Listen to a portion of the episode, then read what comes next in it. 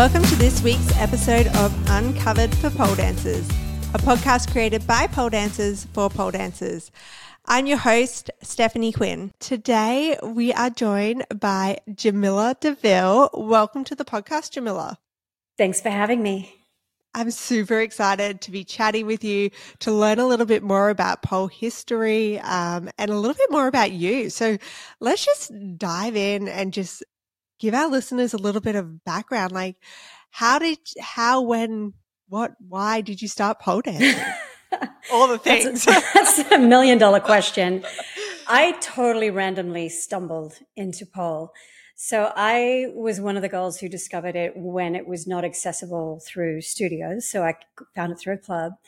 And I had trained dance through my whole childhood till I finished school.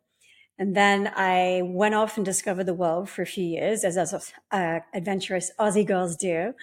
And yes. then I got back to Australia and I set off on this journey of movement, but I didn't want to just do dance, even though I love dance in itself. And so I went to acrobatics. That was pretty hard on my body as an adult. So from there, I went to aerial training. So I was on, uh, let me see, static trapeze, corde lisse, which is the rope, aerial silk. And then pretty much around that time, I stumbled into a club and found pole. Um, wow. I kind of uh, literally dared myself to walk into a club in Sydney and dared myself to have an interview with the manageress, dared myself to actually sign up and start. And um, then I found this thing called a pole in there. and I was like, hmm, I bet I could go upside down on that thing. oh, wow. You know what I did. so at the time, it was not uh, a super popular thing to do because, you know, on stage, it's not that glamorous, as we all know. You get sweaty, it hurts. Um, yeah, so it's not it's not super glamour doll sexy in reality. So there are only a few girls who really made the effort to learn anything, to train anything, and to present much apart from a little booty wiggle on stage. Yeah. Um, so I ended up coming into the club when it was closed to get in that extra training because I would never do anything on stage that I wasn't 3000% sure of because the last thing you want to do on stage is fall on your butt and look like an idiot. yeah, I don't think that's so, helping. Yeah. um, I don't think that's helping your cause. Not really. So yeah, that's how I found pole. Wow. And how long before? How long were you working before you made the decision to go upside down? Like you said, I bet I can go upside down on that thing. Was it a couple of days, or did you have to get a little bit comfortable first? I honestly have no idea. Again, it's it's it's it's back in what year? What year are we talking here? Two thousand.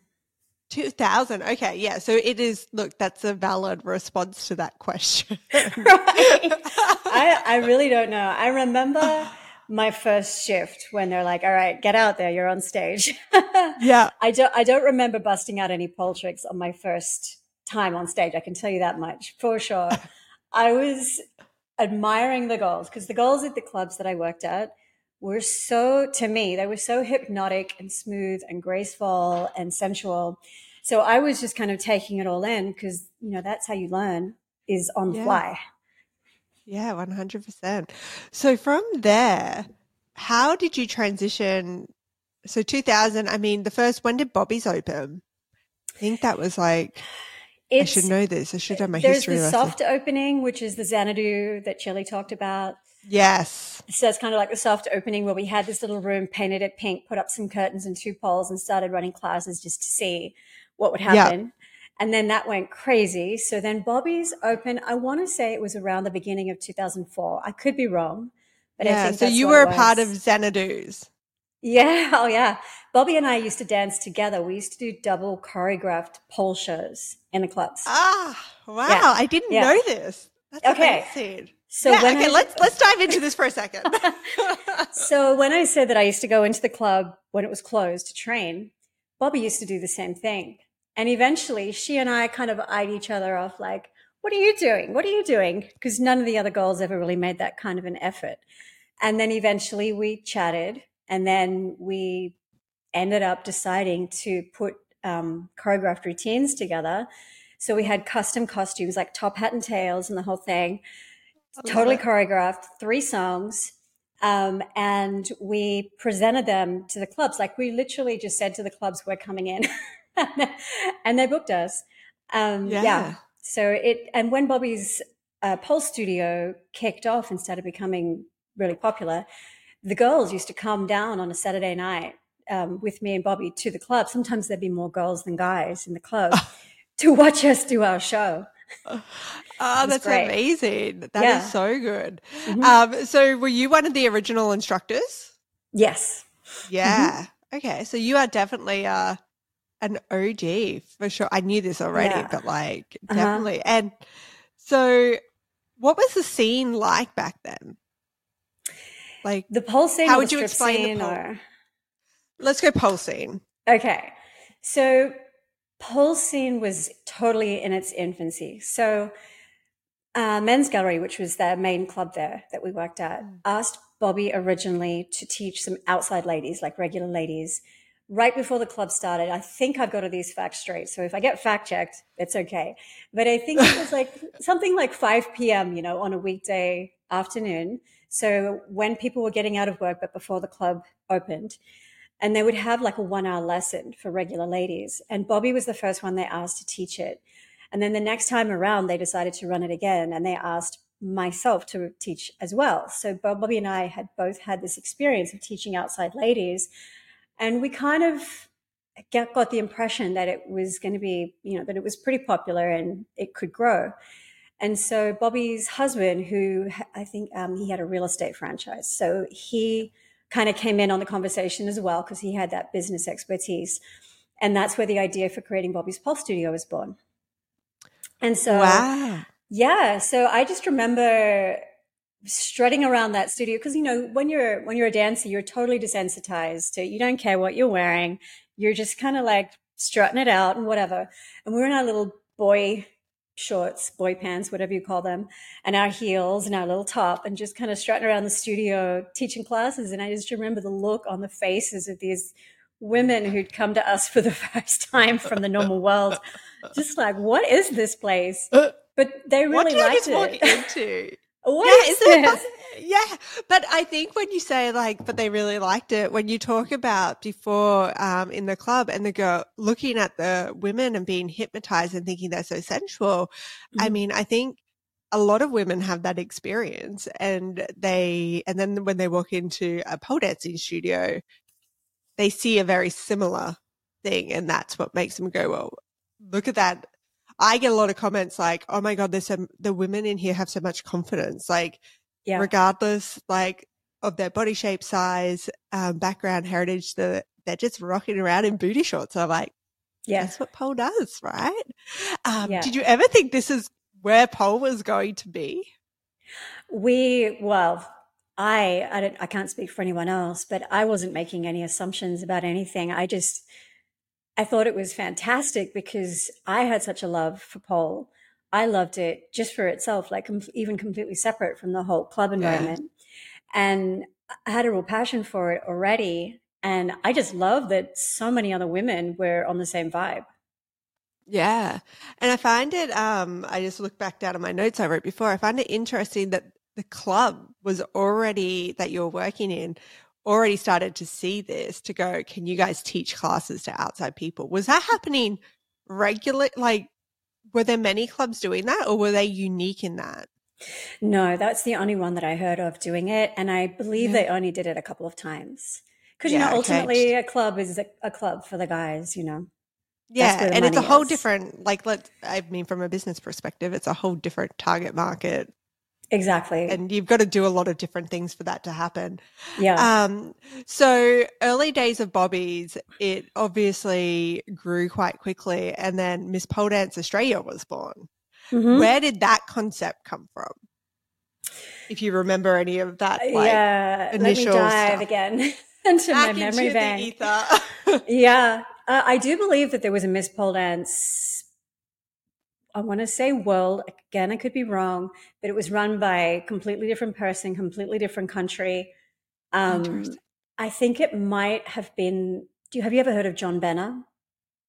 No. Oh, well, let me tell you a few stories about that gentleman. Okay. So I believe, I could be wrong, but I think he was the original person running this thing that he called Miss Pole Dance World.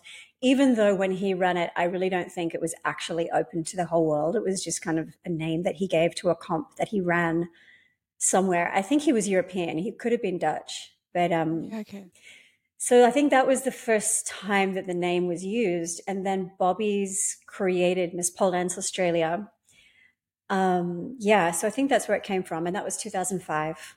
Yeah, and you were the first winner of Miss Pole Dance I was Australia. Wow. Mhm. What a um uh, what a title to have. I mean, it blew my mind. I'd been competing for a few years in the exotic dance industry because, to be honest, I'm not the world's best hustler. I'm really not. Sales is not my forte, but performing is. I love performing, and I realized that pretty quickly. I love being on stage. I knew that that was my place, and so I. That's why I started spending a lot of time training pole and really honing in on an act or two. And then any Yeah. competition that came up in the exotic dance industry, I was jumping on all of that. And so then when Miss Yeah. Pole Dance came around, I was like, oh yeah, this is great. I love this. This is my jam. And um because I know when we were talking to Canetta, she was saying that there was a lot of competitions um in the exotic dance industry and she used a lot of that skill to bring across. And she's like, little did I know how much I would actually need to use this stuff. Um so Yeah. what were the competitions like in the exotic dance industry? Were they on the pole or were they more a um a dance element? For the most part, they were a show uh, judged event. There was one that I remember, actually, Maxi Shield, everyone knows Maxi Shield, hosted. And that's how I met Maxi. And I connected Maxi with Bobbi's. And that's how Maxi ended up hosting for Bobbi's. That's a whole other story. King's Cross, Sydney, this would have been about 2003 or something like that. And I heard about a um, some random bar in King's Cross running a pole, a specifically pole event. And I was like, oh, yeah, that's me. And I ran down there, middle of the night. You know, I had a bag with my costume in it, ripped out the costume, threw it on. And as it turned out, at that time, 2003, when you say pole, it just means like generally strip, sexy stage routine. And so the other girls who showed up were not specifically pole trained athletes. You know, they were just Yeah. girls who wanted to dance into a competition. So I won. and I got a tiara. Pole title. I love it. Hilarious. So um, yeah, that's that's how Maxi Shield came into the fold, into the family. Yeah, okay. Well, there you Yeah. go. We're Right? putting all these pieces. I'm going to have to like pull the chili episode, the Canetta episode, and the 40 episode with this and like connect some dots and make a little bit of a timeline. This is amazing.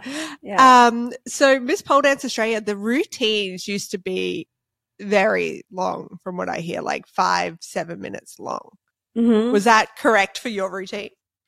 I have no idea. I think I used two songs um, Yeah. cut together. But yeah, I mean, when we were showgirls in Sydney, we were doing either 10 or 15 minute routines Yeah. regularly. It's like you guys must have been really fit. I'm like, I think about now and our, yeah, like our amateurs do what two and a half minutes in a lot of competitions um, in Brisbane or in Australia. Amateurs are doing two and a half minutes and they're dying at the end of those two and a half minutes, Yeah. and then you add three of that on top. Yeah, Crazy I mean, how to- we've transitioned.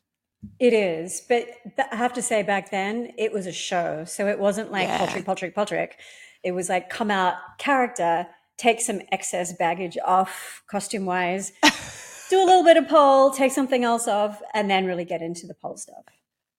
Was um 2005 the only year you did Miss Pole Dance? Yes, Australia? Yes. Mhm. So yeah, took it out and you're like, good, got it, let's go. yeah, yeah. It was, Love it. It was a great experience, but yeah, You are obviously in the pole world very known for, and given how early um, in the industry you were, you're very known for the creation of quite a few popular moves. Um, the Jamilla, the Jade, the Deville.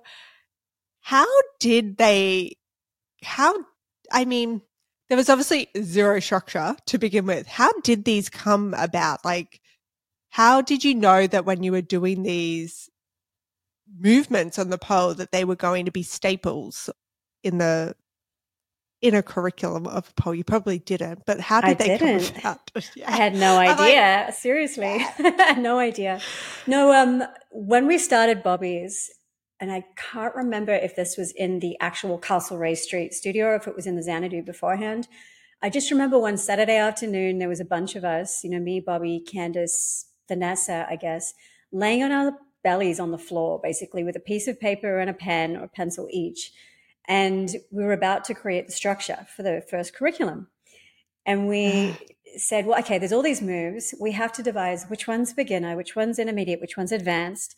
What are the names of all these things? Because there were zero names. It was just like, you know, this thing that you do like this with your knees, like this. Um, and we literally came up with the first round of pole names like that. Just and so just on the floor yeah. with a pen and paper, just, you know, having a little group sesh. And some of the moves became very obviously designated, like, you know, invert, whatever, or leg hook, whatever.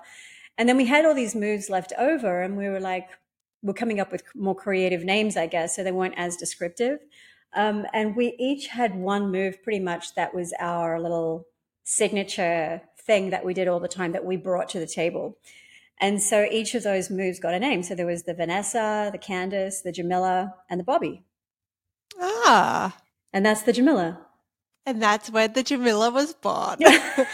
Um, so I lo- so you're talking about curriculum here, and I know this is a huge discussion in the pole world right now. To go, oh, a jade split used. I remember when a jade split was an advanced trick. What were the advanced tricks like, or what what types of tricks that we see today were you putting into an advanced curriculum? Sure, Sorry, I know. I didn't prep you for this question at no, all. it's a good it's a good question. I've I'll give you the best answer I can. And again, like any of these things that I'm saying, they're they're way back. So if anybody wants to fact check me, please go right ahead. Um, I'm thinking shoulder mount, um, Yeah. butterfly slash extended butterfly, um, jade split. Once it happened, then it became um, the advanced.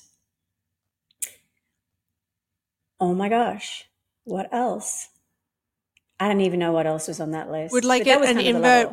An invert would have been like the intermediate space, I would assume, and like all your leg Intermediate. hooks. Yeah. Yeah, exactly. Yeah. Wow. And now we've got um, people. I remember I did something on uh, TikTok a while ago, and it was like, "Why are inverts so hard?"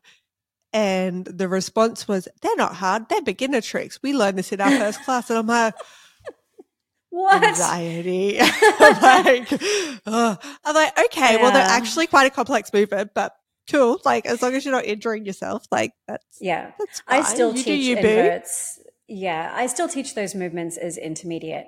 I Yeah. I let my beginner students enjoy beginners, you know, and I gradually build up that strength. Yes. So you're still teaching today. Yeah. So what are we like 20 years of teaching almost? Yeah. Oh, hmm yeah, that's amazing. How have you found the change in I know we were diving into your tricks, but I'm really intrigued by this. How do you, have you found like the change in beginners over the years? Have you found that they're coming in stronger? Have you found that um they're now more open to doing to learning pole? Like have you or is it the same? You know, in Australia, way back at the very beginning, I pretty much had the experience of those beginners being very open, like totally terrified, you know, and intimidated and all those things. But, you know, they're there for a reason and they got as far as coming to the studio because they were open to finding out more about what is this thing. And I feel like maybe I'm Mhm. going to like it. And then they, you know, mostly end up getting extremely addicted to it.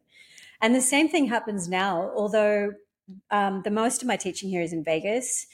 And Yeah. in Vegas, you get this real mix of just regular, you know, mums, students, professionals, like regular people. And then you've got a bunch of high level performers who are in the shows on the strip who come in to train with me as well. And, you know, every now and then I'll have them rock up for a beginner class and they are already an aerialist or a very, very high level dancer or something like that. And they come in and they just pick everything up so quickly. So, but that's fun. Yeah, they're not the the norm, I guess. They've already got the skills and the body awareness, and you can obviously put them where you need to put them. Right. Um, quickly diving back into the tricks, did you ever showcase any of these tricks in performances? Like, you know, I, I just using this as an example, but like Miss Pole Dance Australia, was it ever a time where I know Felix Cane, that's where she presented like the spatchcock. Was mm-hmm. there ever a time that you did that with your tricks?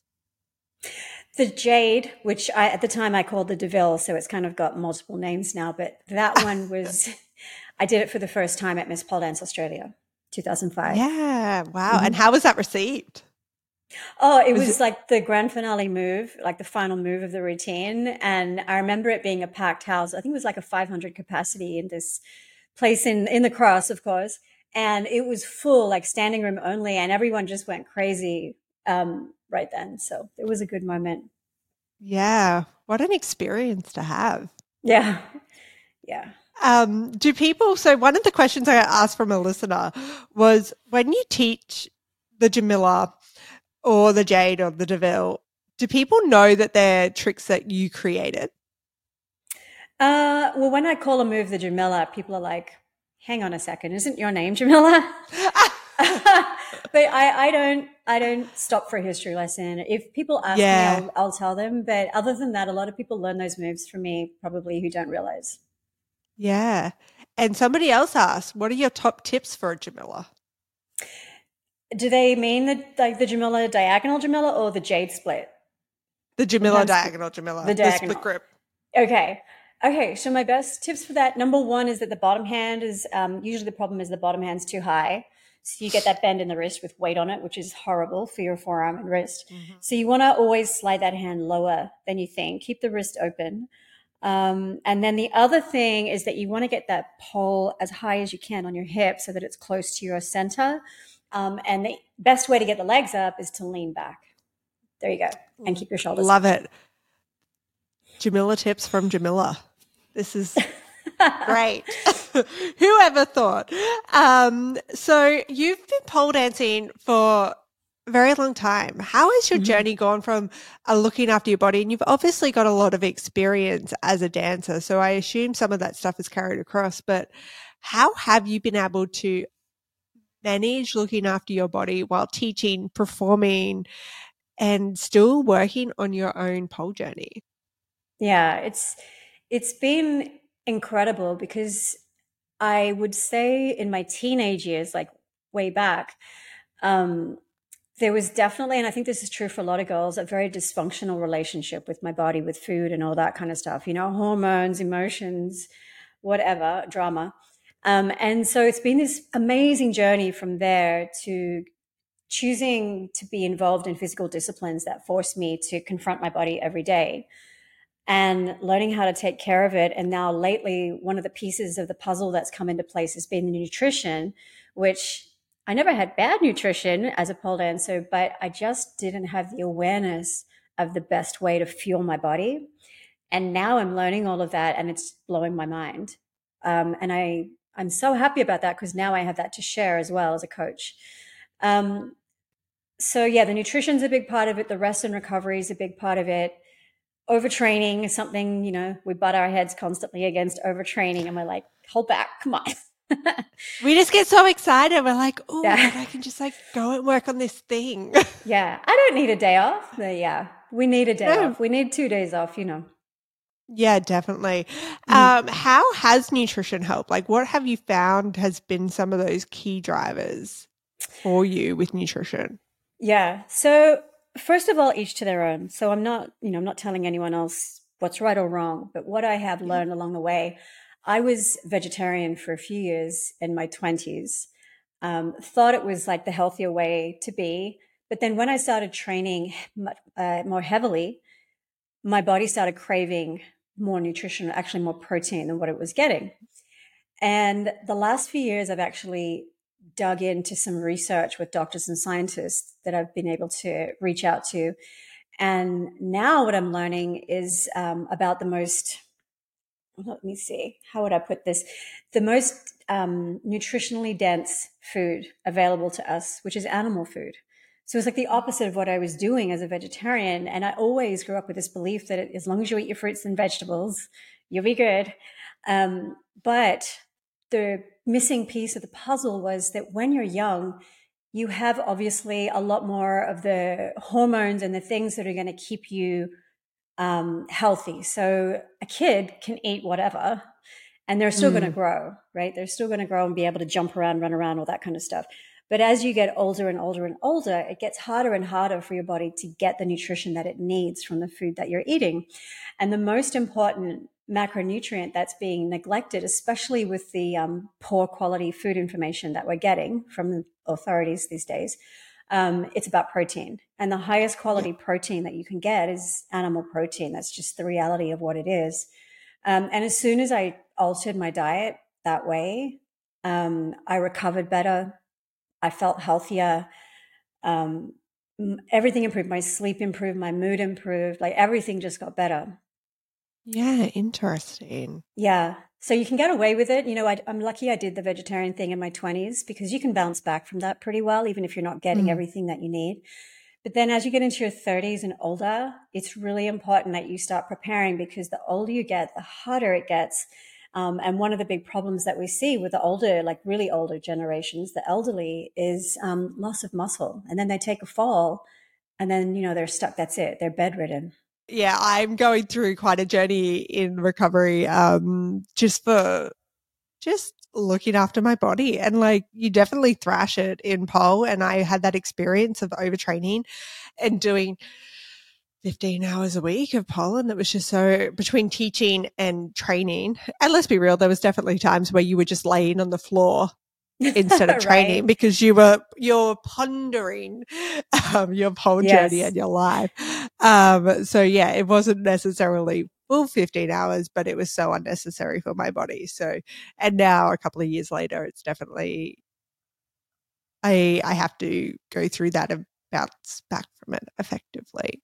So, mm-hmm. um, we've covered so much today, Jamilla. I really appreciate jumping in and diving in. Is there anything like you want to share about the pole world, the history, or just anything else that you want to share with our listeners? Oh my gosh. I feel like there's so many things that I would I ramble on for hours. I have so much. Um, well, I have my Art of Pole DVDs and, um, Oh yeah. We didn't even touch on your DVDs. Yeah. So they, yeah. they come out of, um, way back when, but we yeah. put everything that we had into the production of those. So even though they were shot a while back, it's a very high production value for the time um, very well produced. I was really proud of the technical work that went into, you know, um, wrapping them and everything and, and editing and all that kind of stuff. And um, they came out of a time where there were very enthusiastic people in our industry, but there weren't very many people who really had much fitness understanding or dance background or anything like that. They were just kind of pole enthusiasts. And so I created the series and I had that circus slash dance background to explain warm ups and cool downs and conditioning and technically describing moves and the lines of the body and safety and things like that. Um, and so they they went crazy at the time, and we were selling them like literal physical DVDs back in the way back. Um, yeah, I was gonna be like, what year do we think this is? This would have been like late two thousands. Yeah, so start- the first first two or three we shot in two thousand seven. Okay. And then we, there's actually a series of eight, which is now, there's only seven of them available. So it's five, which are beginner to advanced, one through five. And then the other two volumes are called pole routines. Oh my gosh. I'm pretty sure it's the, yeah, it's pole routines. So it's choreographed pole routines with warm ups and cool downs and stuff. So there's seven in the series and they were originally physical DVDs. Um, together they're called the Art of Pole Collection and they are now only available from xpoleus.com. So if you go to xpole TV, you'll be able to find them um, online, which is yeah, fantastic. Wow. And actually, Xpole just told me today that they have an app um, connected with Xpole TV that's actually just been launched. So that's exciting. Yeah, so you can go uh, learn some of it, the um, go learn with Jamilla from wherever. That's amazing. Yeah. I I have a question. How many of those moves do we not see anymore, do you think? Or are they all still moves you see within dance in within Pulse Studios at the moment? Yeah. I think some of the names have like, you know, woo, Chinese whispers, so the names Yep. may not all be the same. But I'm, hmm, I don't, I can't think offhand of any of them that Yeah. have disappeared in the ether. But yeah, we definitely go through waves and trends with moves, don't we? We do. And one of the things I'm seeing at the moment, um, definitely within my studio, and I would say within like the local industry, is the focus on dance Mm-hmm. is becoming a big thing. I don't know if you guys have it in the US, but there's a lot of heels classes um, popping up recently in Australia. And that trend is, I guess, coming across into our studio and people want to dance. So, yeah, I Mhm. have to have choreo classes every night so people can do it yeah, because it's um and definitely the more sensual style is something I'm seeing a high demand for as well. That and the hard style stuff. What's the central style? Oh, like sensual, like stripper style. Oh, style. sensual. I'm sorry. Yeah, sensual. Sorry, probably my accent. Aussie, like- Aussie, Aussie. Well, yeah, Aussie, Aussie, Aussie. We just like everything blends together, right?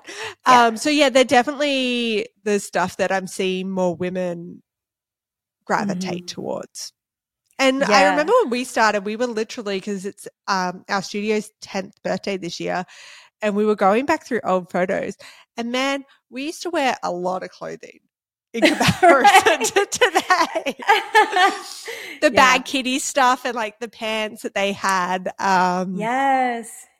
and yeah, they were just people were in more boy leg shorts, like you were talking about before, in the boy leg shorts. Whereas now, like there's so much booty out all the time, which is great. Yeah, But yeah, it's yeah. funny how we've transitioned to already thinking we don't wear a lot of clothing Yeah. to wearing even less. Yeah, right. Like 10 years ago, our butt cheeks were covered, but we still thought we were being really, really racy.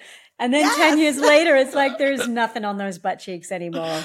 Nothing. Literally, girls coming in in g strings and and thongs and rocking it. I remember one of my neighbors came out to me uh, at the studio and was like, "Oh, your girls are leaving in g strings." I'm like, "G strings." This is a couple of years ago, and I didn't really have anyone who wore g strings in the studio. I'm like.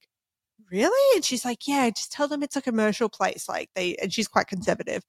Um, and I'm like, she was just wearing her booty shorts, like her normal booty shorts, but to an outsider, it looked like a G string. So, Yeah. uh, but now I definitely have girls who rock up and they're just in their thong and they're doing their thing, and I love it. yeah. It's great.